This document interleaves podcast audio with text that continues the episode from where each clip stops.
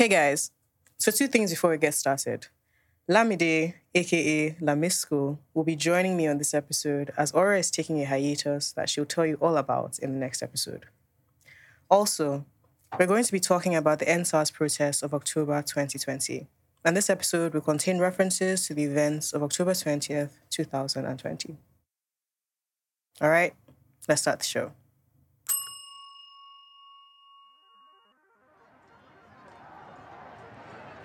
In October 2020, Nigerians made history.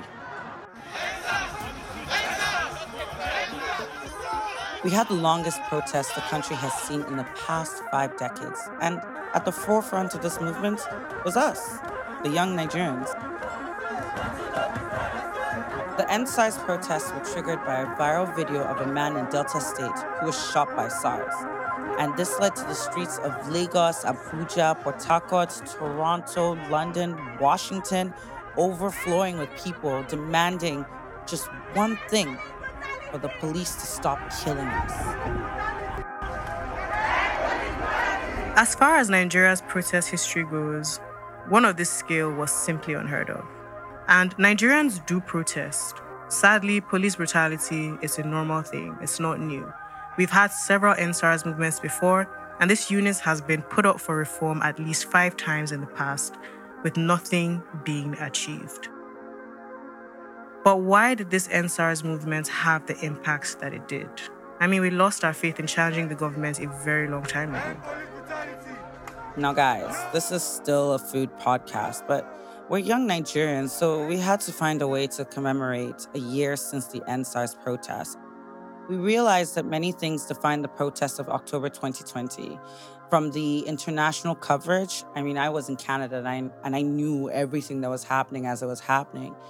Thanks to social media as another factor, the pandemic, the strong Nigerian diaspora. But the one factor that a lot of people forget is that of food. Mm. Yeah, like the population is living in poverty and perpetually starving. You cannot underestimate the impact that giving people three square meals a day can have. Absolutely. Nigerians are highly motivated by food. And as the EndSARS protest started gaining traction, we watched millions of Nigerians everywhere crowdfunding on social media, GoFundMe's, people opening crypto accounts, sending Bitcoin just to feed protesters across the country. And that is a huge part of what kept things going. In a place where poverty and food are regularly used to control the masses, Nigerians started to take their power back. They started to take their voices back, one meal at a time. And this just closed the barrier between our communities. Disenfranchised communities came out and they protested because they knew they were being fed. And even though they came for the food, they stayed because they felt cared for. In those weeks, there was no class, there was no tribe, there was no religion.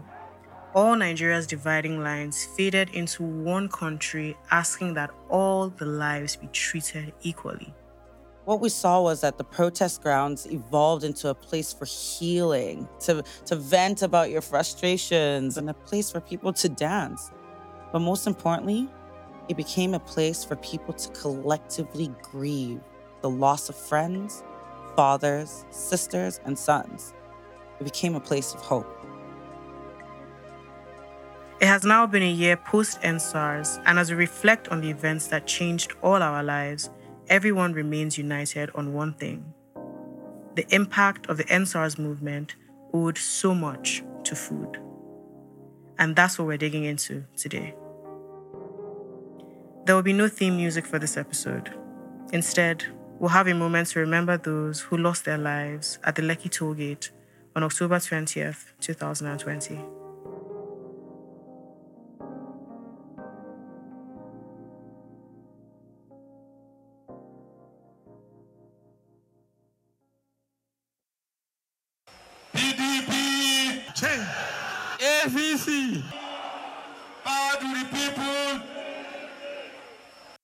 You'd be forgiven if you came to Nigeria during election season and thought, wow, is there a block party going on? There are posters, there is loud ass music, the streets are crowded with people, and there is so much food in circulation. During election season, Nigerian politicians have a very familiar strategy. They start handing out bags of beans, rice, gari, instant noodles, and that might look like a very bizarre political strategy anywhere else in the world, but it fits very well into the Nigerian system. What I'm talking about is a system where there's a facade of voting on top and the underground system where hunger is being weaponized and food becomes the currency.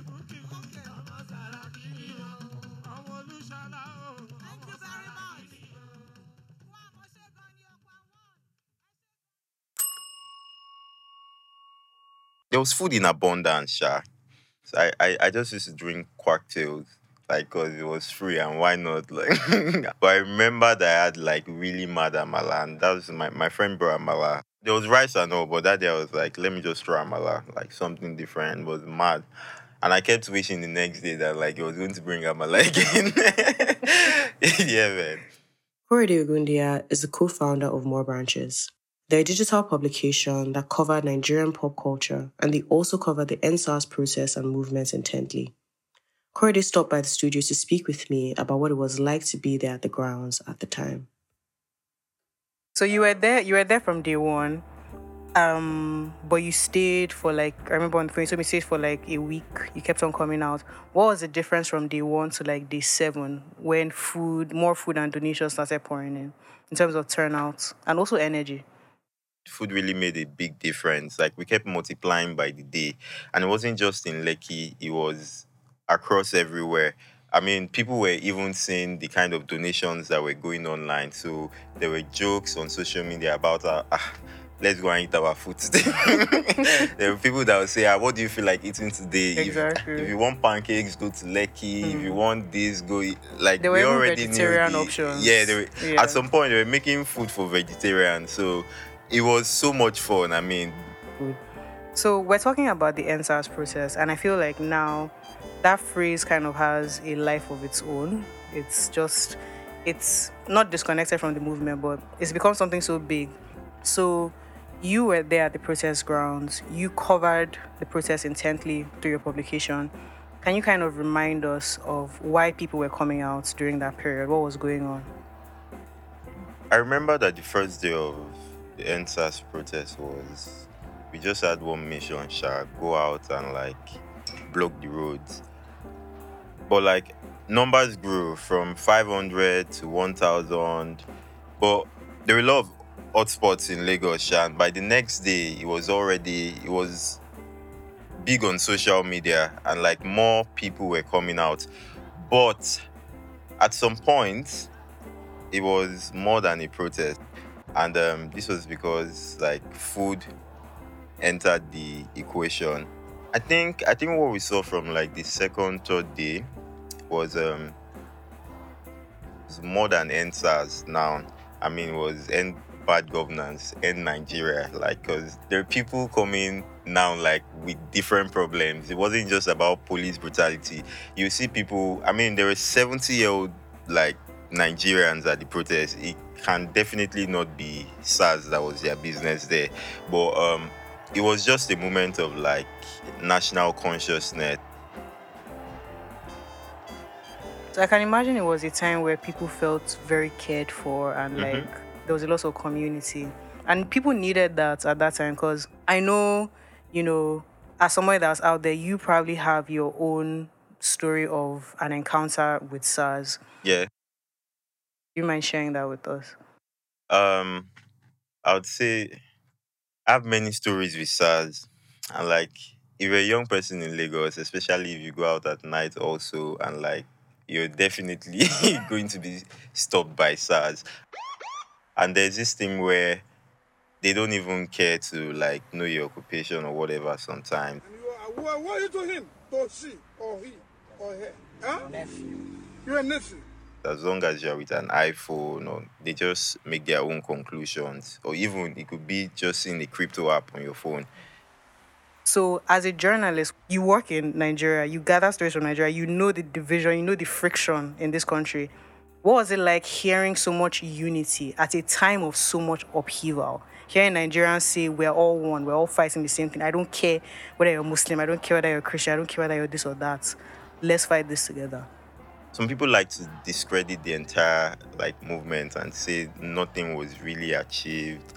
Um, especially because like lives were lost painfully um, and like till now the government is still not taking responsibility and they want us to act like yeah even from caressing them to even say okay they there were some live bullets um, live rounds shot that day i saw a newspaper headline on october 1st um, i mean october 20th that like discredited the whole thing and it was championed by the government so i think that this 2023 election is is probably going to be like one of the toughest so far because um, more youths are going to be engaged. Like for the first time, um, even by data, like a lot of people have never voted in their lives are going to be voting this time around, including me. Um, I just registered for my PVC. Um, I could the last time, but like I didn't really care. But now I know that like the decision also lies with me now. I, I, do I want to keep like encountering police brutality and all of these things? Um, so I definitely know I do need to go vote. You see, the impact of this movement was global. I've lived in Canada for so long, and honestly, this was one of the largest protests I've ever seen, whether it was Toronto, Edmonton or Calgary. I was in Edmonton and protesting in minus 15 degree weather. It was that big of an effect. But still wondering, like, what made it so different from the rest? That's like a very timely and important question. And I think the answer is like COVID. Mm. like, it is the pandemic. Mm. Everybody was indoors, watching the same TV, on the same social media, just trying to get an update on this, like, thing that nobody had any handle on that was spreading and, and um, affecting all our lives. Mm. But things were at a standstill. That's what it meant. People couldn't just go back to the routines of their day to day. So that collective amnesia that tends to wash after us after we hear about police killing this person and bandits attacking this person, it was interrupted. People had to sit in it. They had to marinate in it. Yeah. So across the world, as people were watching Derek Chauvin suffocate George Floyd, in the same year that they were watching a young boy in Rio de Janeiro be killed by the police, mm. and then finally seeing that video of the man in Delta State, it became so much more difficult to ignore the fact that the world is experiencing a global pandemic, yes, but Black people everywhere, we're experiencing two. We're dealing with a deadly virus, and we're dealing with our police forces. Mm, yeah. So, as Nigerians stood on protest grounds all over the world in Lagos, London, basically every major city in every continent, we went on to participate in the largest, most organized, and widely spread protest that Nigeria had ever seen, and all while in the middle of a pandemic. A year later, there are many answers as to why and how this movement actually created the impact it did. But once again, that one factor, it stands out. It was party jollof rice, okay? Small chops, sandwiches, even soft amala and. They had soft amala and on the protest grounds. So, I mean, it was plenty delicious food. The government saw that Nigerians were using food to fuel a global movement. And after October 20th, it's almost like the response was if it is food that you people want, we have it. Just four days after the shootings at the Lekki toll gate, Nigerians learned that the government had been keeping food supplies that had been donated and meant for pandemic relief in warehouses scattered across the country. Yeah, I want to say I was surprised. I want mm-hmm. to pretend that I was shocked. but again, this is Nigeria. Food is very political, so it's nothing new. What was interesting is that these fines mm. magically started happening, as you said, just as the EndSARS process that had begun earlier in the month came to that very sad and violent end at the Lekki toll gates. Now, Ada, all of a sudden, people in Lagos, all over the country, but specifically Lagos, because that one was funny, they turned into Sherlock Holmes, or or no, they were like our own detective fashola, Inspector Fash, Inspector Fash. Yes, and they started discovering all these warehouses all over the country, stocked with food stuff like rice, gari, and Indomie. if you remember. Indomie. How can a government, how can you hold Indomine? I mean, this is intolerable. It's provocative. But the timing of these discoveries was mad suspect. Very, very suspect. I mean, here may be some investigative music, Joyce, because what I want to know is why was most of the food expired? Why did COVID palliatives remain undistributed at the end of October when we know that states had been in lockdown since March? Oh. And just why, why, why were these warehouses suddenly being discovered right after the government sent the army to the Lekki toll gate on the 20th of October 2020 to disrupt protests? Such a coincidence. Mm. We may never know the answers to those questions, but what is undeniable is that it fits the Nigerian government's long track record of weaponizing poverty, hunger, and food for political gain. Remember when the term stomach infrastructure hit public consciousness in 2014? I was like, man, that makes so much sense. It makes a lot of sense because that is Nigerian politicians' ammo. Manufacture mass hunger, leave people delirious, Yep. desperate, mm-hmm. tired, hungry, and easy to manipulate, easy to control. It honestly summed up the relationship between Nigeria's food and politics in one simple phrase. Yep. And there was no clearer example of this than in 1967 to 1970, the Civil War, mm. when people predominantly from southeastern Nigeria were killed. One of the ways that the Nigerian armed forces fought against Biafrans was by constantly intercepting food supplies and eventually starving millions of them to death. That's just one example. And we didn't even need to go that far into our history because we can literally see this happening in real time. Mm-hmm. We witnessed it last year when COVID relief supplies were hoarded and eventually used as a way to brand starving Nigerians as hooligans, Imagine. thugs, vandals. Just absolutely disgusting, you mm. know? With the ongoing pandemic, rates of food insecurity are only worsening. What this means is that millions of Nigerians cannot afford to produce, consume, make, buy. Like the, the food, the distance between them and food is just that dearth just keeps on widening and widening yeah. and widening. And pretty much half of our population already lives in poverty. And more and more, we see that Nigeria is on the lowest rungs of the standard of living. Literally, Every the bar is in hell. every index, yeah. Exactly. And the hunger is symptomatic. It is. This hunger that is symptomatic of this poverty somehow still remains the subject of international aid and development. Very suspect. we all know the ads now. Like, uh, feed, uh, donate a dollar and you'll help an African child today. Help his family to find uh, to buy a goat or Help or him build a well Th- that's- for, for him and his community. a, a cow like- for him to till the land. Like, but the truth is that Nigerian hunger or African hunger, as in general, is treated like an innate feature of blackness because the leaders allow it. It's that framing helps us to forget that hunger is a condition created and weaponized by a corrupt government hmm. because a starving population will always be easier to control. Facts. See, we can be here all day if we want to talk about how hungry Nigeria is as a country. But the most important takeaway is that from its inception, as an independent nation, as an independent state, food has been the Nigerian government's biggest bargaining chip. Right. It has been the biggest weapon in their arsenal. It has been mm-hmm. their go to source of ammunition, Yeah. always. Always. food and the feminist coalition's use of food had two significances.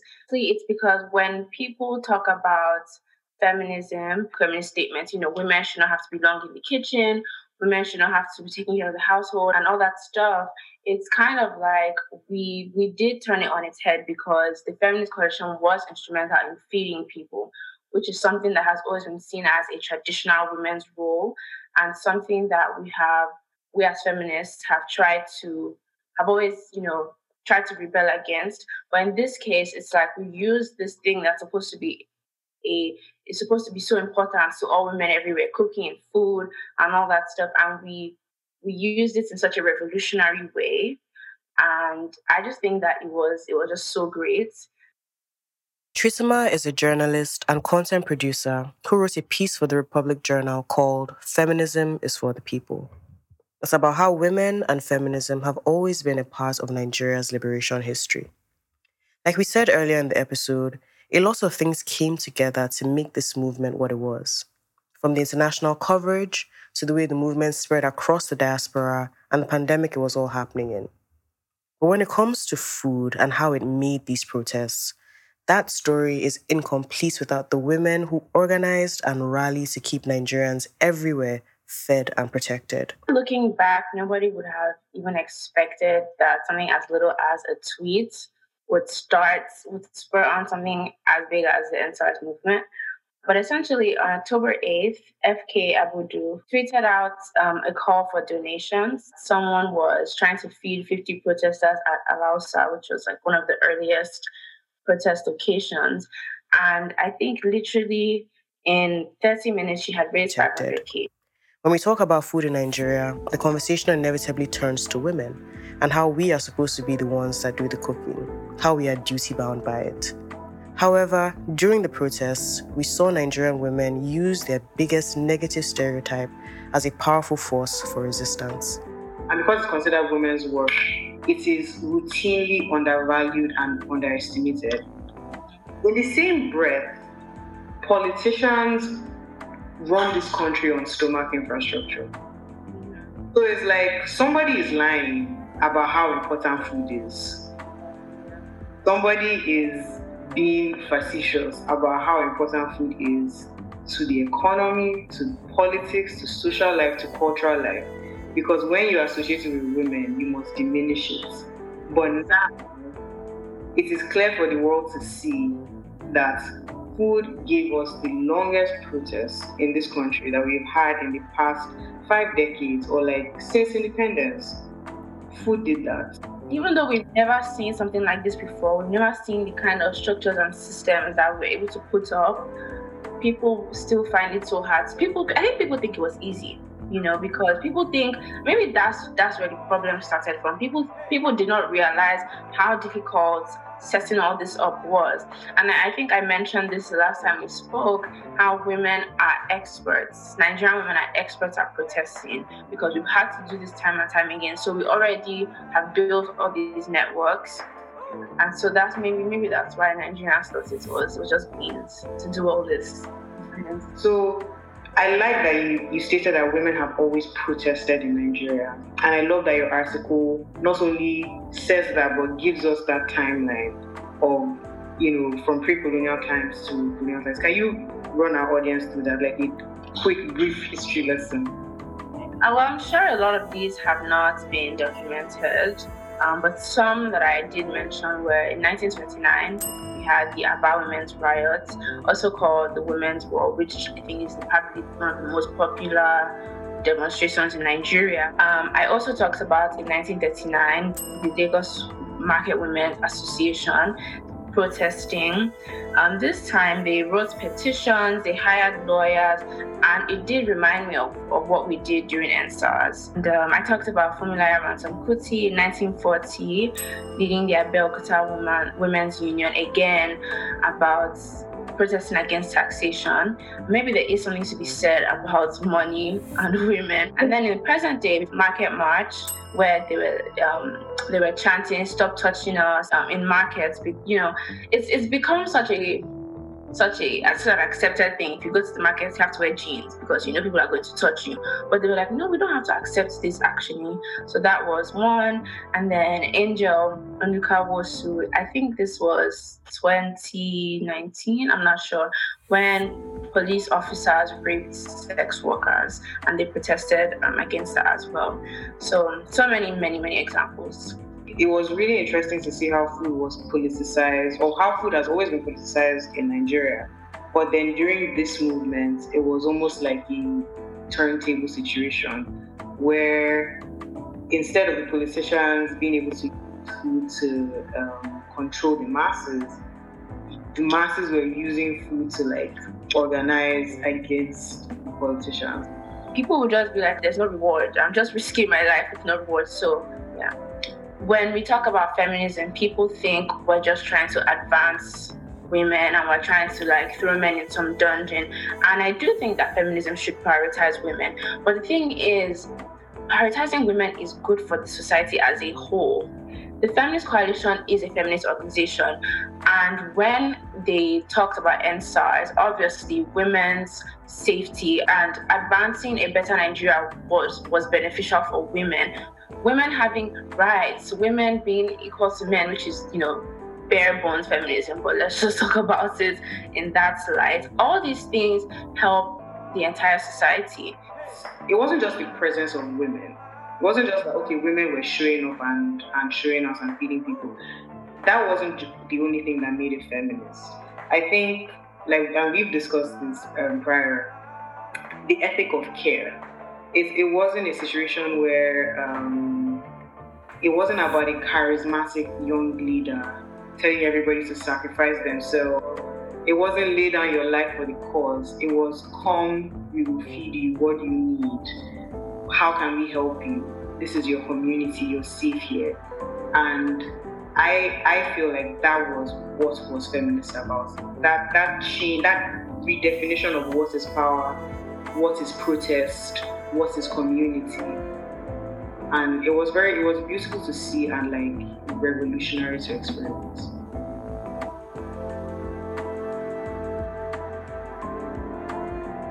When people think about revolutions and movements that have gone on to change the world, the stories that get told are the ones about charismatic leaders and huge, irreversible personal sacrifices.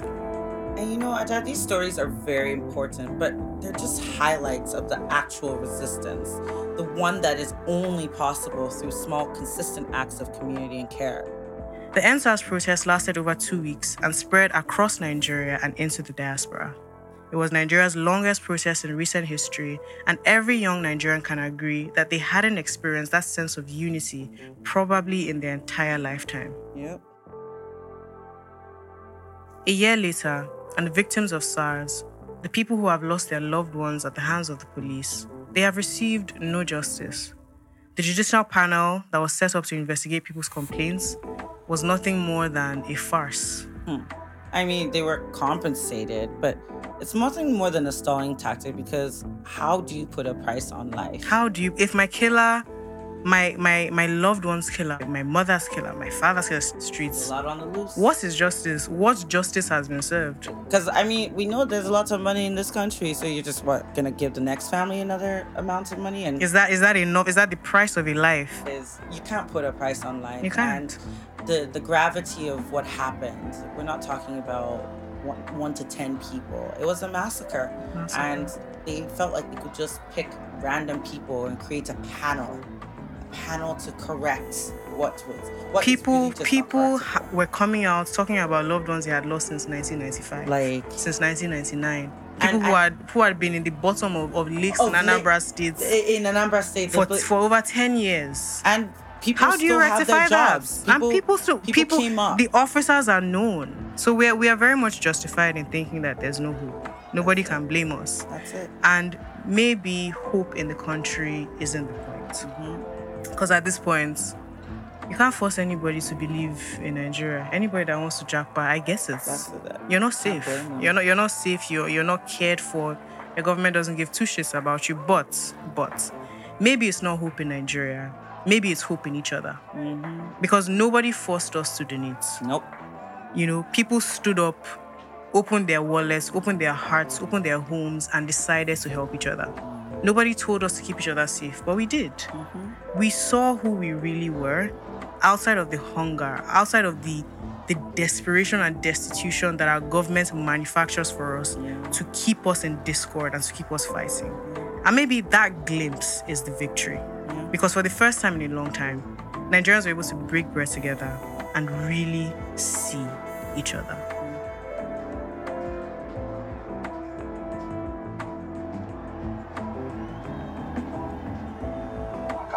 When it last started.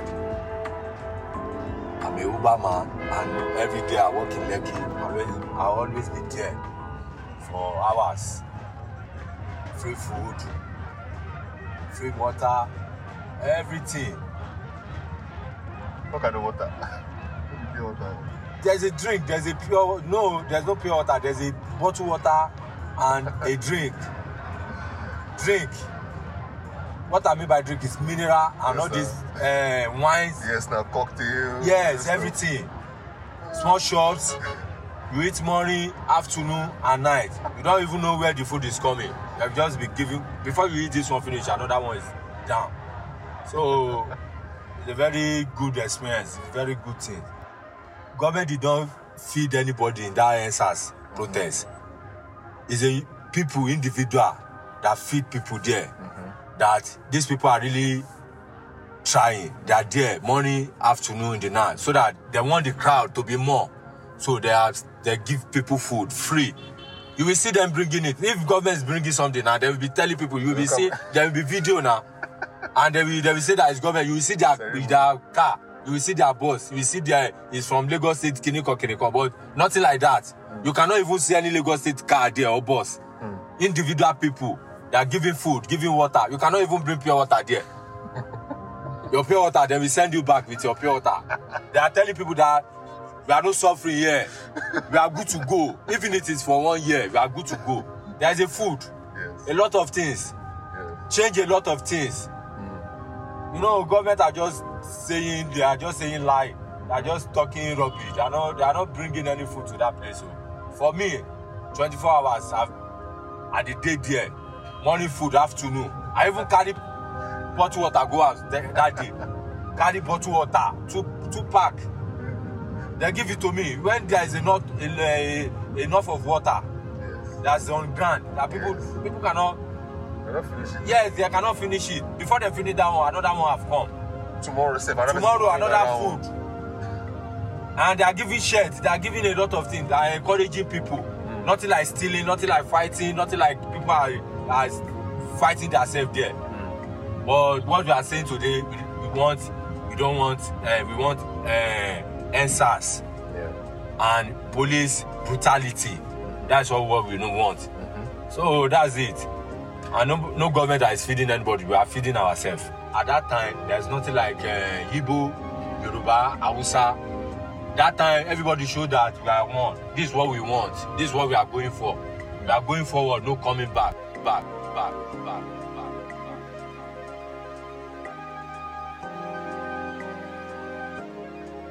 We hope you guys enjoyed this episode and we'll see you next week.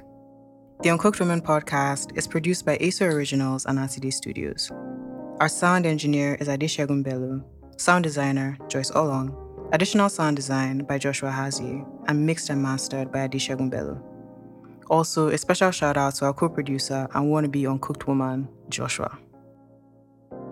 Make sure to follow and subscribe to this podcast everywhere you get your podcast and also leave us a rating on Apple Podcasts. To see more of what we get up to behind the scenes and for extra content, follow us on social media at Uncooked Women.